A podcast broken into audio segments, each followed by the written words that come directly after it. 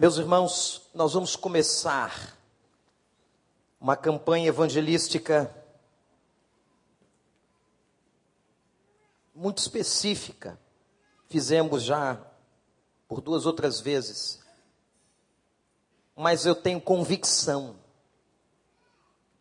que tudo isso que nós estamos fazendo aqui, nesse mês em que nós estamos trabalhando o cultivo da palavra, levar a palavra para as pessoas, ensinando e mostrando cada crente que foi salvo, que foi convertido. Quantos aqui estão neste culto de manhã que já são convertidos em Jesus? Quantos já são convertidos? Nós todos recebemos uma ordem. Foi a primeira ordem que o Senhor deu para que façamos discípulos. Ide por todo o mundo, pregai o evangelho a todas as pessoas, batizando-os em nome do Pai, do Filho e do Espírito Santo, e ensinando-os a guardar todas as coisas. Jesus dá uma ordem para que nós possamos produzir discípulos. Por muitos anos, o diabo cegou a igreja e a igreja começou a pensar que a única pessoa dentre ela ou nela que prega o evangelho é o pastor. Não, o pastor ou o dom pastoral é um dom específico de equipamento dos santos, isto é, o pastor exerce uma liderança colocando os santos em ordem.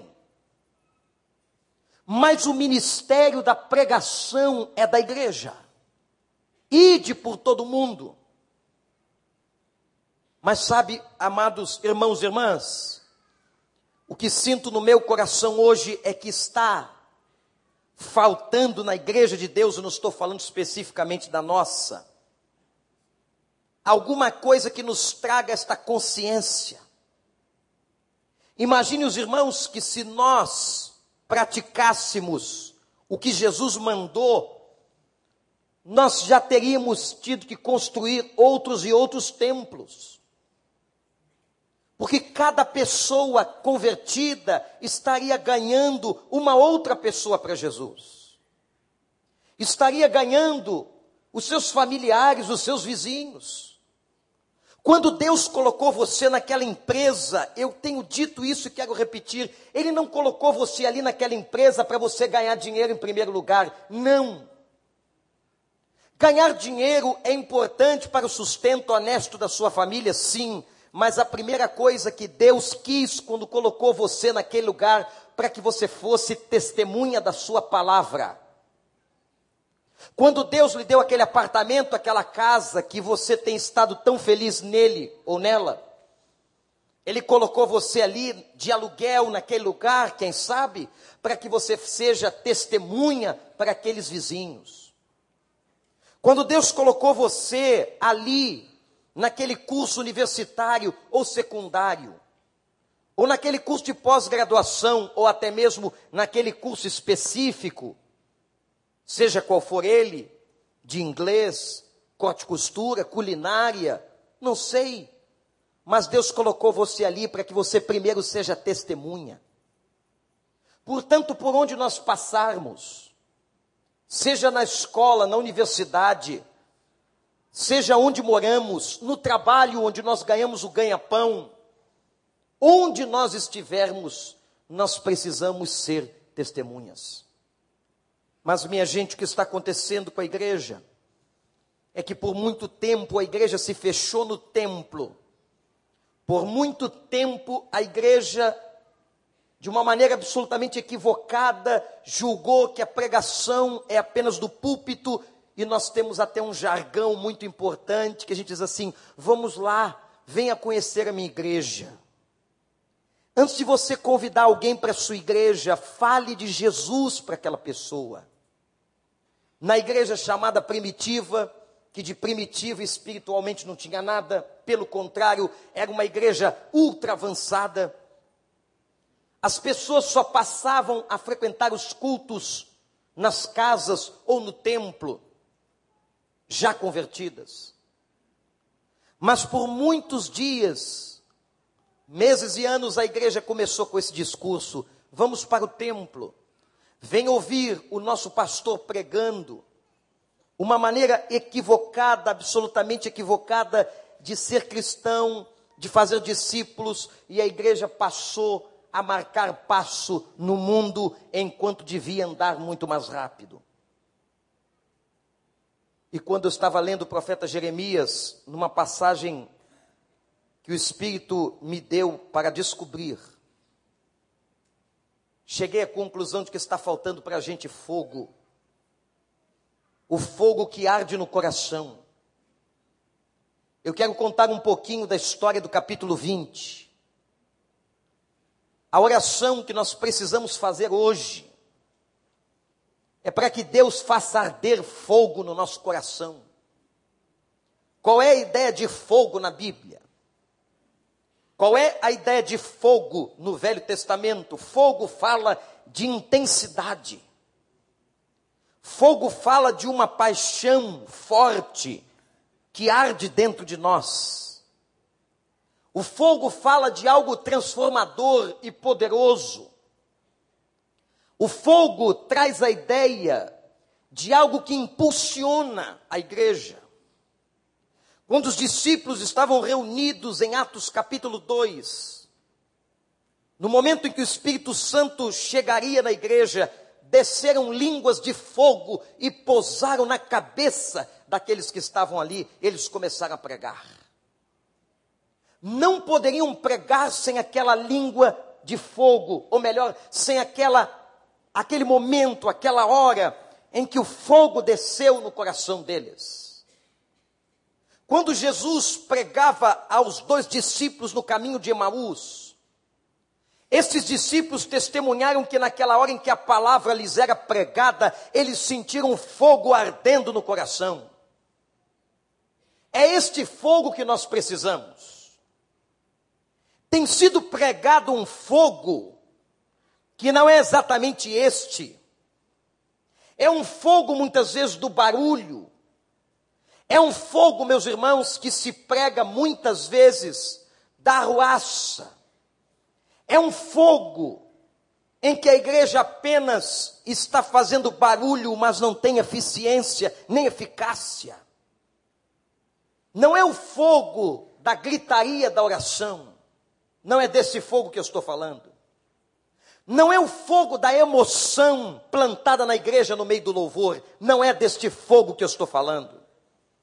Não é o fogo da motivação produzida pelas emoções humanas. Não é deste fogo que eu estou falando. Eu estou falando de um fogo interior, um fogo apaixonado, um fogo que faz arder paixão no coração, um fogo que está dentro de nós, que está dentro de cada discípulo, um fogo que não precisamos estar juntos para tê-lo, mas é um fogo que nos impulsiona nas ruas, nas praças, nas casas, nas empresas, onde estivermos, este fogo está em nós, nos levando a profetizar e a falar do Deus com quem temos tido experiência. O problema de muita gente é que não tem tido experiência com Deus e não tem o que contar de Deus. Muita gente que entende o Evangelho de maneira errada. Mas eu tenho orado a Deus para que este ano seja um ano em que este fogo que eu estou pregando agora, o fogo da palavra, o fogo do Espírito, o fogo da motivação do Senhor, recaia sobre a vida da nossa igreja em nome de Jesus. Esse fogo foi ao coração de Jeremias. Há três momentos no texto dos quais quero lhes falar nesta manhã. Primeiro, é, Jeremias recebeu um chamado. O chamado de Jeremias no capítulo 1, não vou ler o capítulo agora, mas você que é crente conhece a palavra. Jeremias é chamado por Deus para ser profeta, e a Bíblia diz assim: Jeremias, Jeremias, presta atenção desde que você foi formado no ventre da tua mãe. Ali eu já sabia quem você seria. Que mensagem para nós. Há coisas que nós nunca podemos decidir na nossa vida. Você nunca pode decidir a casa que você ia nascer, a família, a cultura. Mas creia que todas essas coisas já estavam escritas e designadas pelo Senhor. Deus sabia quem você seria, sabia qual o nome que você teria, quais os dons e talentos que você possuiria. Jeremias foi chamado, tentou fugir. Mas, gente, não funciona fugir de Deus. Talvez tenha gente aqui hoje de manhã fugindo de Deus.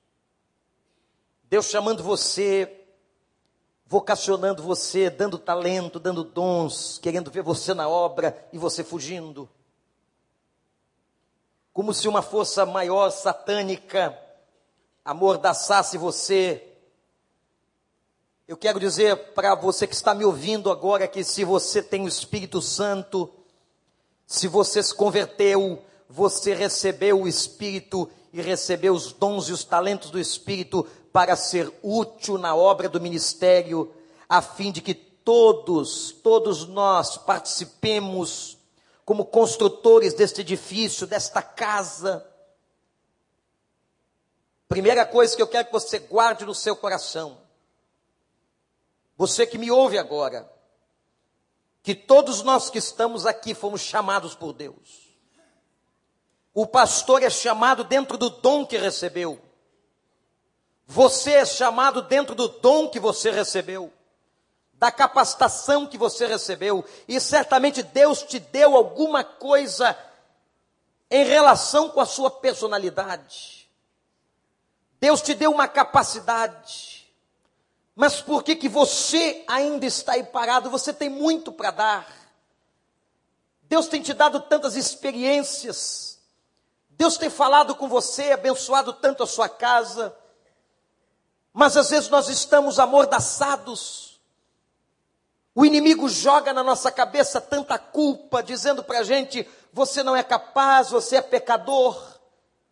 Mas quando ele jogar essas culpas na tua cabeça, diga a ele: sou pecador sim, mas sou salvo e remido no sangue de Jesus Cristo.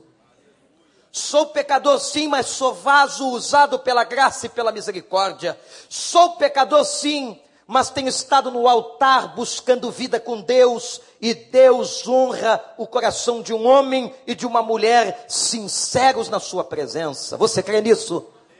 Então saia daqui hoje de manhã sabendo que você é chamado, que Deus tem uma obra para você em 2012, que Deus tem um ministério para você, que Deus tem um trabalho para que você faça, e o tijolo que você tem que colocar nessa construção, ninguém pode colocar. Se você não colocar, vai faltar um tijolo, vai faltar um pedaço, mas você e eu fomos chamados por Deus, assim como Deus chamou Jeremias, Deus está chamando você, está dizendo: Eu quero você na minha obra.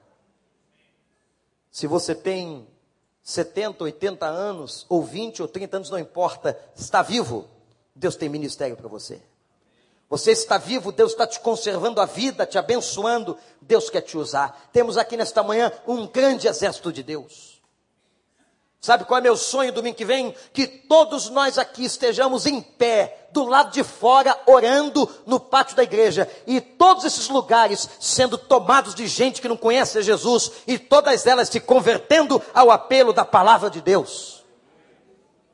Você já imaginou que domingo nós podemos estar lá fora, todo mundo orando, cada um orando pelo seu visitante, orando pelo seu vizinho, pelo seu colega de trabalho, pelo seu amigo, pedindo, Pai, usa a vida de quem está pregando como instrumento apenas, e que nesta noite haja uma conversão em massa neste lugar, como houve em Jerusalém, que depois da primeira pregação de Pedro, três mil pessoas se converteram e disseram: Eu quero entregar a minha vida a Jesus. Que muitas e muitas pessoas entreguem a sua vida a Jesus a partir deste momento, desta campanha, em nome dele.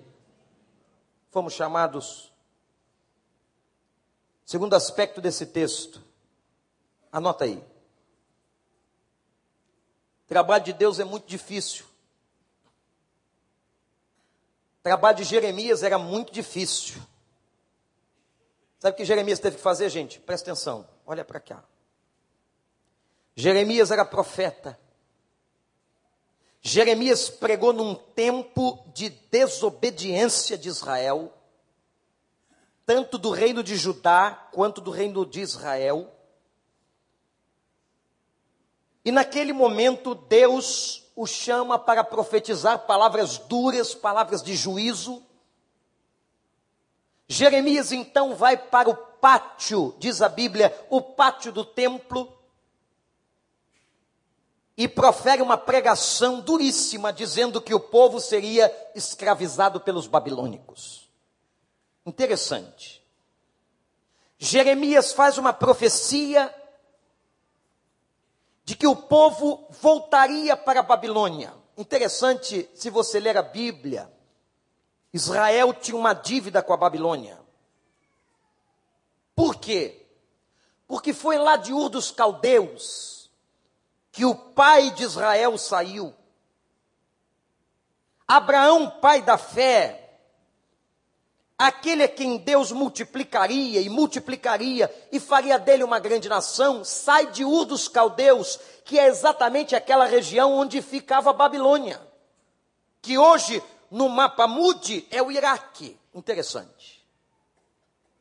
Aí Deus tira Abraão de lá, forma e constitui um povo, o estabelecimento deste povo se dá em Jacó, quando Deus muda seu nome para Israel. Vejam como a história é interessante. Agora Deus, já com esse povo constituído, volta com este povo por 70 anos para o território da Babilônia. Para quê? Só para castigar o povo? Só porque o povo estava em desobediência? Absolutamente. Na verdade, Deus estava disciplinando sim, mas Deus estava querendo que eles voltassem lá para pregar e proclamar a palavra de Deus. Jeremias então agora está dando uma dura palavra de que isso ia acontecer. O exílio virá, nós iremos como escravos para a Babilônia, nós estamos desagradando o coração de Deus, temos cometido tantos pecados, e vejam como fazer a obra de Deus é difícil. Vejam como ser homem e mulher de Deus é difícil. Sabe quem se levantou contra o profeta? É por isso que a Bíblia diz, e foi Elias que disse: Senhor, mataram os teus profetas, o próprio povo. Quem se levanta contra Jeremias é um oficial do templo chamado Passur. Passur, diz a Bíblia, era o homem que ocupava o mais alto posto no templo de Deus. Ao invés deste homem rasgar as suas vestes, se humilhar na presença de Deus, confessar o seu pecado e o pecado daquele povo, este homem se revoltou contra a profecia de Jeremias. Passur não aceitou o que Jeremias estava pregando, profetizando. Jeremias estava profetizando palavras duras de juízo. E Passur então faz o seguinte: dá uma ordem aos guardas para prender a Jeremias, colocam Jeremias preso num lugar em frente ao templo, na porta do templo, diz a Bíblia. E agora Passur manda espancar Jeremias. Não é fácil fazer a obra de Deus. Ele manda espancar Jeremias, manda prender Jeremias no tronco, está aí no capítulo 20. E bota Jeremias de cara para o templo. Como se estivesse dizendo para Jeremias: Você não pode profetizar algo contra este povo. Não aceita a profecia. E é o próprio sacerdote Passur que vai querer amordaçar a boca do profeta. E diz a Bíblia que Jeremias passou amarrado no tronco a noite inteira.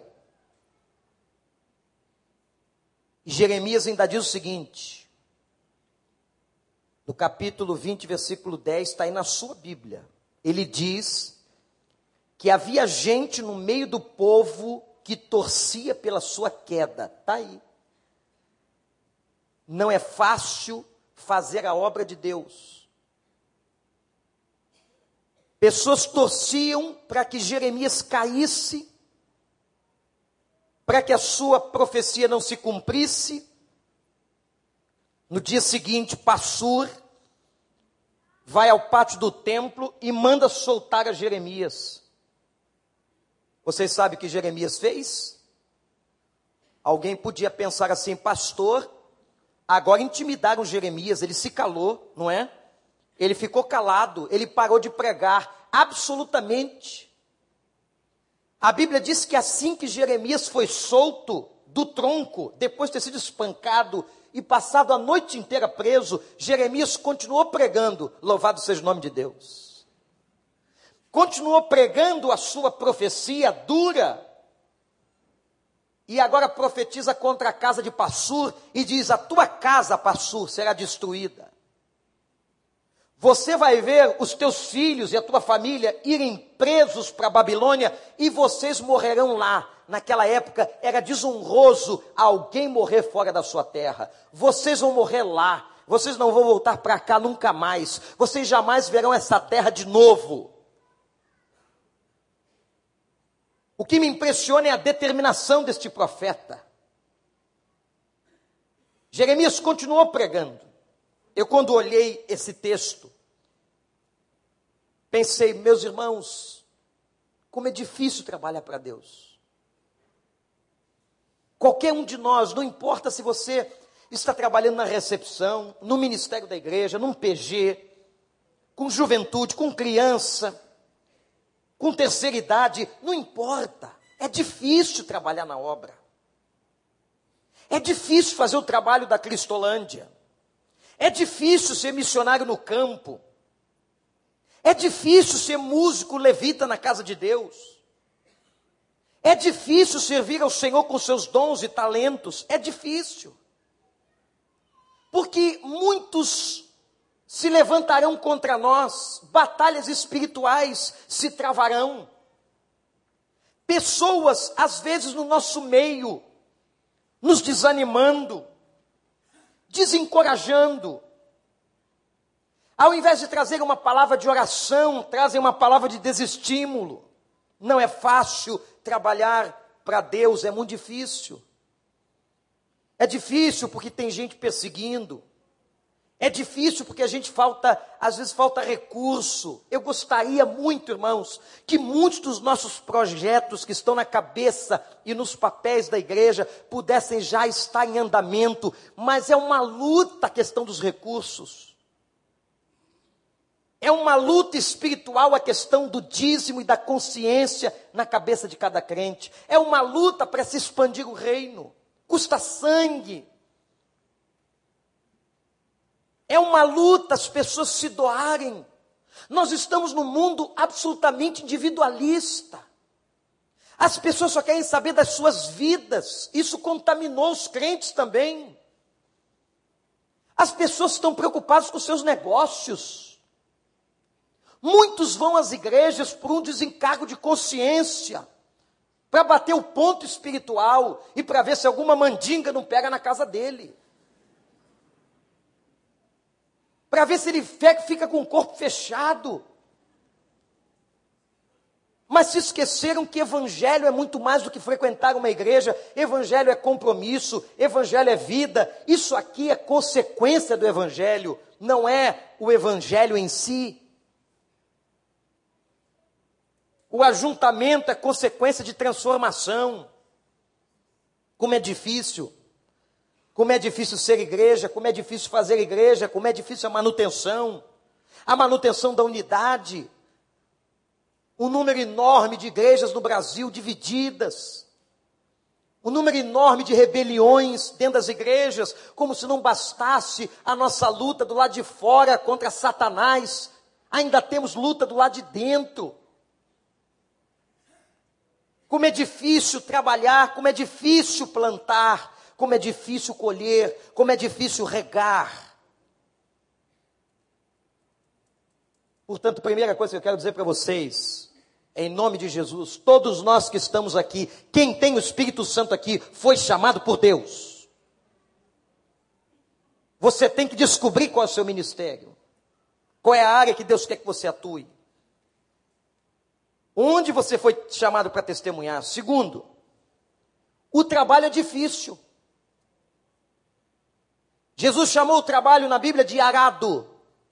Arar uma terra não é fácil. Debaixo do sol quente, poeira é arado, e diz a palavra: quem lança a mão do arado e olha para trás não é digno do reino. Tudo que tiver a mão para fazer para Deus, faça conforme as tuas forças, com todo o teu coração, com toda a tua alma, com toda a tua inteligência. Não é fácil trabalhar para Deus. Vão aparecer muitos empecilhos. Acho interessante alguém dizendo assim: Ah, pastor, eu não tenho tempo. Quem é que tem tempo? Se não houver renúncia, se não houver dedicação, se não houver escolha, prioridade, ninguém tem tempo para Deus. Mas quando vem uma crise, as pessoas correm para o altar e perguntam assim: Senhor, será que é porque eu não te servi? Será que é porque eu tenho tido uma vida cristã tão pífia?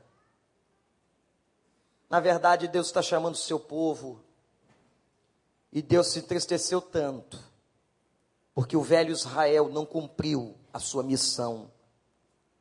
E a grande questão é se o novo Israel de Deus, nós, igreja, estamos cumprindo a missão para a qual fomos chamados. Você quer trabalhar para Deus? Olhe para mim. É difícil. Paulo trabalhava para Deus e sofria muito. Tem uma passagem da carta aos Coríntios que ele diz: Eu naufraguei por causa da palavra.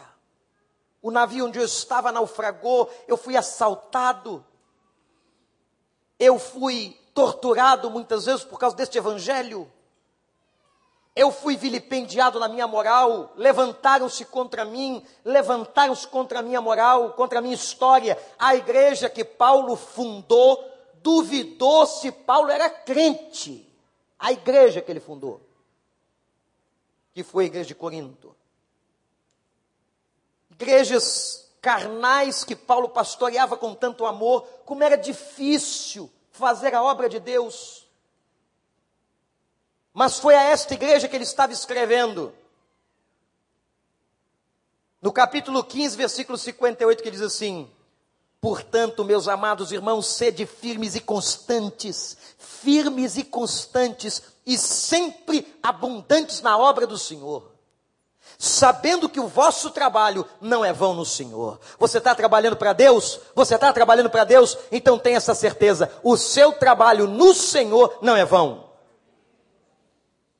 Você pode não ver o fruto agora, você pode não ser reconhecido pelos homens, você pode não ganhar louros, aplausos, mas se você está trabalhando para Deus, Deus vai te honrar. O nosso trabalho não é vão no Senhor.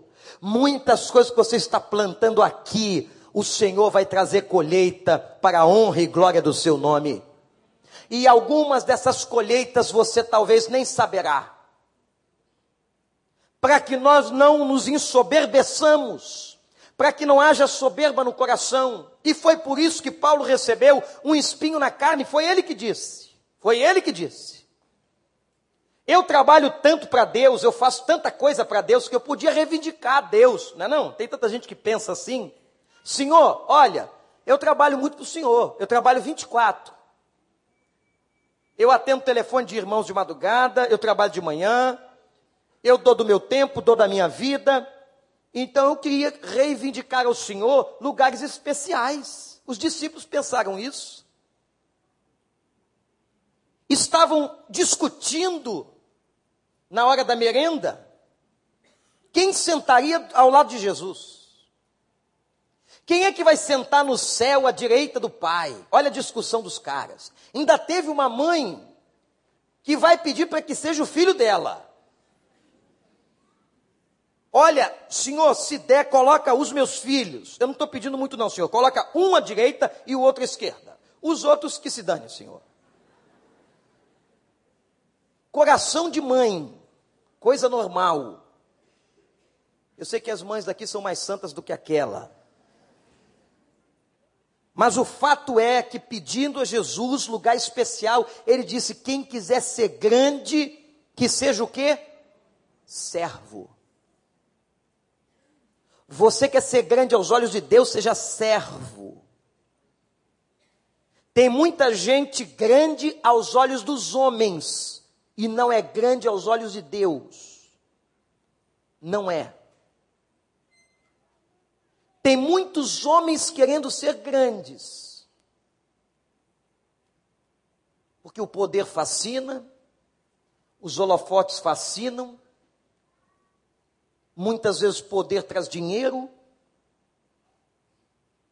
mas na verdade o que nós temos que fazer é o que fez João Batista. Importa que ele cresça e eu diminua. Eu já estou nesse tamanho por isso mesmo.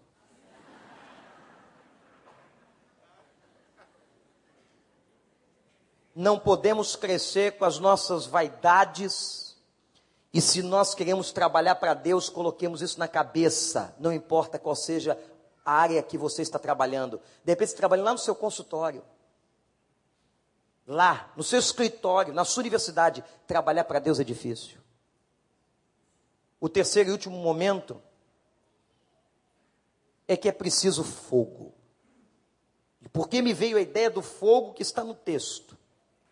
Que Jeremias era humano. Presta atenção. Tu acha que o cara gostava de ficar preso no tronco? Quem é aqui que gosta de ficar preso em tronco? Tem alguém aqui que gosta de apanhar e ficar a noite inteira com as feridas no relento? Tem alguém aqui entre nós que gosta de ser zombado? Tem alguém aqui entre nós que gosta que as pessoas caçoem de você? Jeremias não gostou de nada disso. E aqui no capítulo 20, se você olhar dos versículos 7 e 18, tem um desabafo. O texto é esse. esse. Tem Bíblias que dizem assim: a queixa de Jeremias. O desabafo de Jeremias. Ele vai desabafar com Deus, que era onde ele podia desabafar. O desabafo de Jeremias aqui é tão forte que ele amaldiçoou o dia que nasceu. Devia estar doendo muito. Ainda disse mais: Maldito o homem que deu a notícia que eu tinha nascido. Coitado do homem. Força da expressão de Jeremias. Aquele homem, aquele arauto foi dizer: nasceu um menino, nasceu um menino, que seja amaldiçoado. Eu amaldiçoo o dia que eu nasci. Foi este homem humano como eu e você que se sentou na beira do rio e escreveu o livro de Lamentações. Ele escreveu o livro de Lamentações. Jeremias era gente como nós. E aí ele diz assim: olha o auge, olha o auge do texto, olha para mim. Ele diz assim: Senhor, então eu pensei, vou calar minha boca, não vou mais profetizar não vou mais mencionar o nome do Senhor, não mais falarei no teu nome. E ele diz: mas um fogo, é como se um fogo ardesse no meu coração, um fogo dentro de mim, e eu não podia fazer isso. É este fogo que fazia com que Jeremias não ficasse calado, foi este fogo que deu força para ele, foi este fogo que o impulsionava, foi este fogo que o fez ser profeta, foi este fogo que não deixou desistir, é este fogo que nós precisamos. O fogo que não nos deixa desistir. Olha para o versículo 20. Aliás, versículo 9 do capítulo 20. Mas se eu digo, não mencionarei, e nem mais farei menção em seu nome, é como se um fogo ardesse em meu coração, é como se um fogo estivesse dentro de mim. Eu estou exausto. tentando contê-lo. Eu não posso. Ninguém pode conter esse fogo de Deus.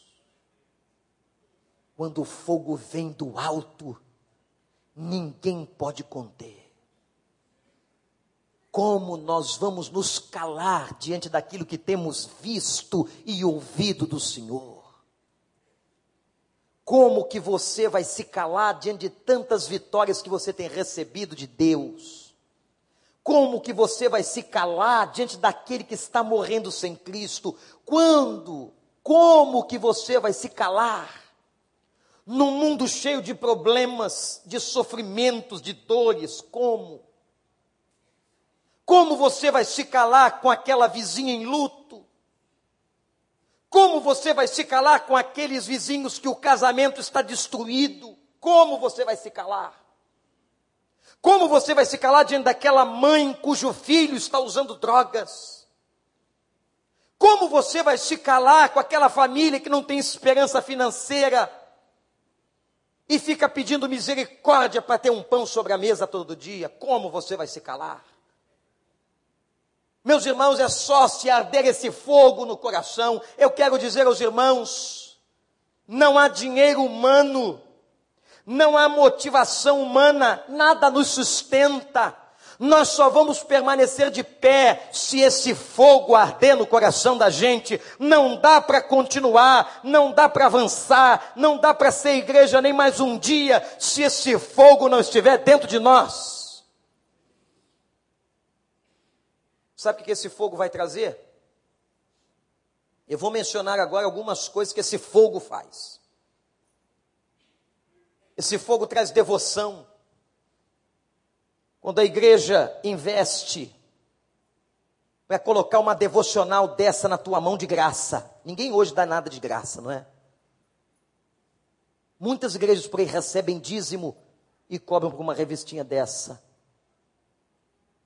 Quando a igreja coloca nas tuas mãos, ela está dizendo para você: Eu quero que você, meu irmão, minha irmã, se estimule a ter vida com Deus em casa.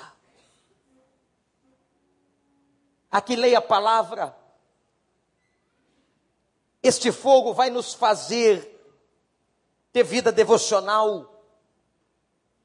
Este fogo vai fazer você a entregar tudo e doar tudo que você tem, que você é, não estou falando de dinheiro, estou falando de pessoas, porque Paulo diz que quem não doou o coração não consegue doar mais nada. Você tem que se entregar, esse fogo vai fazer isso. É este fogo que vai purificar a vida e trazer pureza e santidade à igreja. Este fogo vai preparar a vida de todos nós, porque Deus quer usar vasos sim, mas preste atenção, Deus quer usar vasos limpos. Deus quer usar vasos íntegros. E para isso nós temos que clamar a Deus para que este fogo nos purifique, como disse Pedro, nos lapide, nos aperfeiçoe, nos abençoe, para que nós tenhamos autoridade espiritual diante do mundo. Se nós somos incoerentes, nós perdemos autoridade. Nós não podemos pregar a uma pessoa. Como é que você vai ajudar um alcoólatra se você bebe? Como é que você vai ajudar alguém se você está falido? É este fogo que nos vai fazer arder na vida a pureza e a santidade. É este fogo que nos vai dar devoção, este fogo que nos vai trazer amor pelas pessoas. O saudoso pastor Davi Gomes, grande evangelista batista do Brasil, orava: Pai, enche de amor o coração do teu povo pelas almas perdidas. Enche de amor o coração do teu povo para resgatar vidas. Como disse Mama Meg, no treinamento de liderança que tivemos aqui este ano, uma mulher riquíssima, e Deus tirou-a da sua riqueza e ela foi trabalhar no lixão da cidade do Cairo, no Egito. Sabe o que é isso? Você não conhece o Egito? O nosso país na frente do Egito é primeiro mundo. As favelas no Egito são dentro dos cemitérios. As pessoas buscam abrigo nas catacumbas. Mama Meg foi trabalhar no lixão e perguntaram para ela: Mas a senhora perdeu sua elegância, uma mulher tão bonita, tão fina, tão educada, preparada em grandes universidades, e agora a senhora trabalhando no lixão do Cairo. Aquela mulher respondeu o seguinte: Eu agora tenho o mais nobre e a coisa mais nobre da elegância humana. A coisa mais nobre na elegância humana é o amor. O amor elegante. Elegância não é se vestir bem. Elegância não é saber falar bonito. Elegância é amar. Elegância é dar a mão a quem está precisando. Elegância é ter misericórdia do caído. Elegância é escutar o grito de um vizinho em briga e ter coragem de abrir a boca e de levar esperança. Esse fogo tem que arder em nós. Eu quero dizer para você que Satanás não tem medo de pessoas, mas Satanás tem pavor do corpo de Cristo. Satanás não tem medo de ninguém individualmente mas ele tem pavor daqueles que são ungidos pelo Senhor. E você foi ungido. Você foi ungida. Quando o Espírito Santo desceu sobre a igreja e veio daquelas línguas de fogo.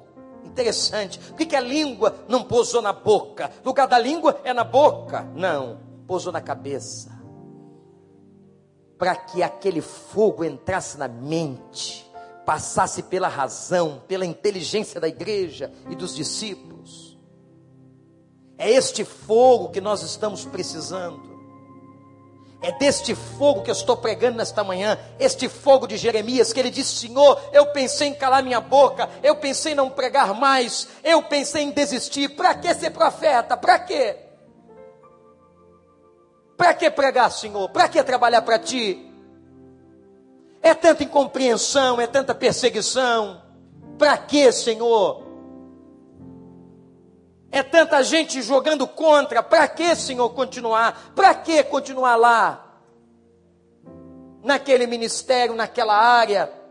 Jovens rebeldes, adolescentes carnais, homens irresponsáveis, mulheres em rebelião. Para que continuar, Senhor? E ele disse: Eu só continuo porque há fogo no meu coração. O dia em que eu pensei em parar, o fogo ardeu, eu não pude me conter. É por isso que a gente continua. Não há outro propósito pelo qual nós prosseguimos a não ser o fogo do céu no coração da gente.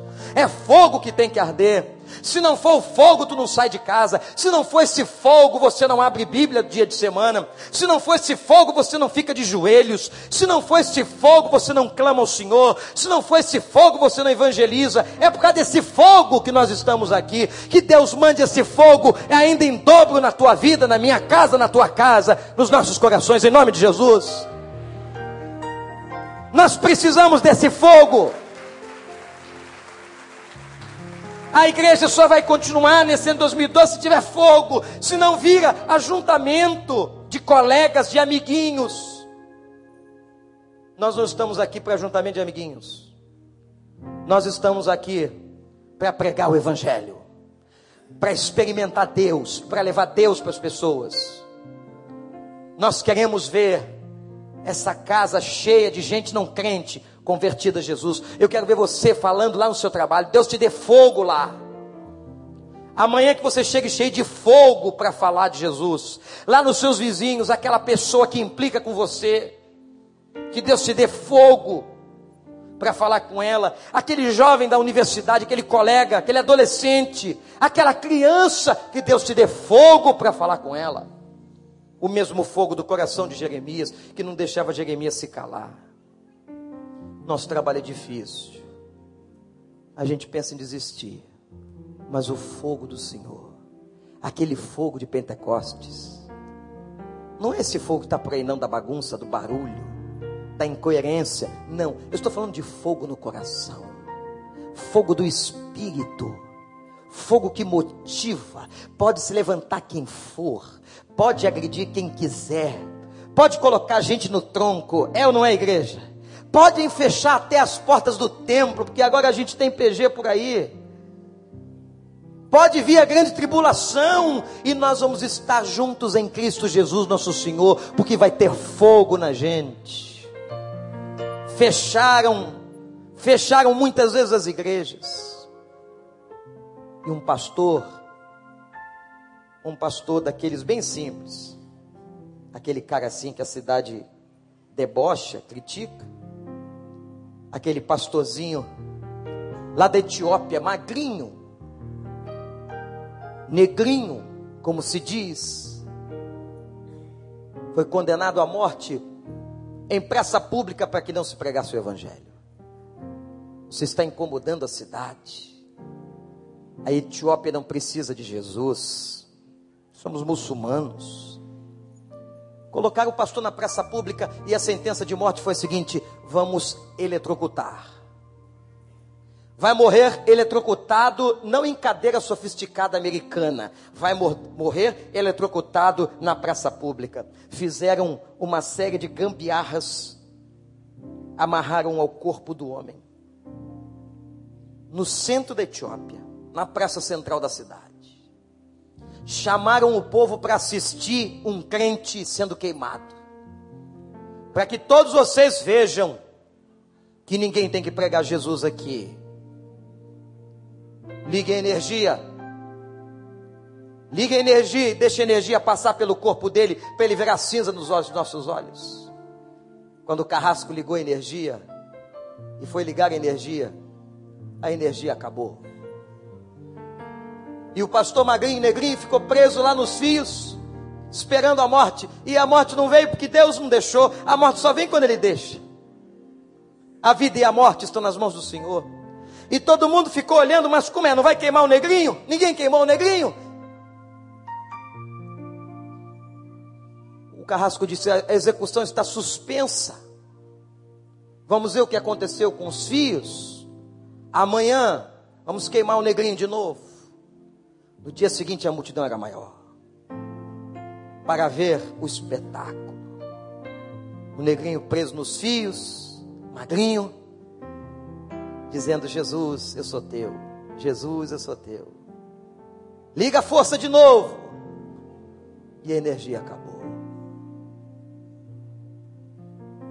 Fizeram uma reunião, voltaram para ele e disseram assim: Negrinho, não sei o que está acontecendo aqui, mas a energia está cortada. Nós decidimos soltar você.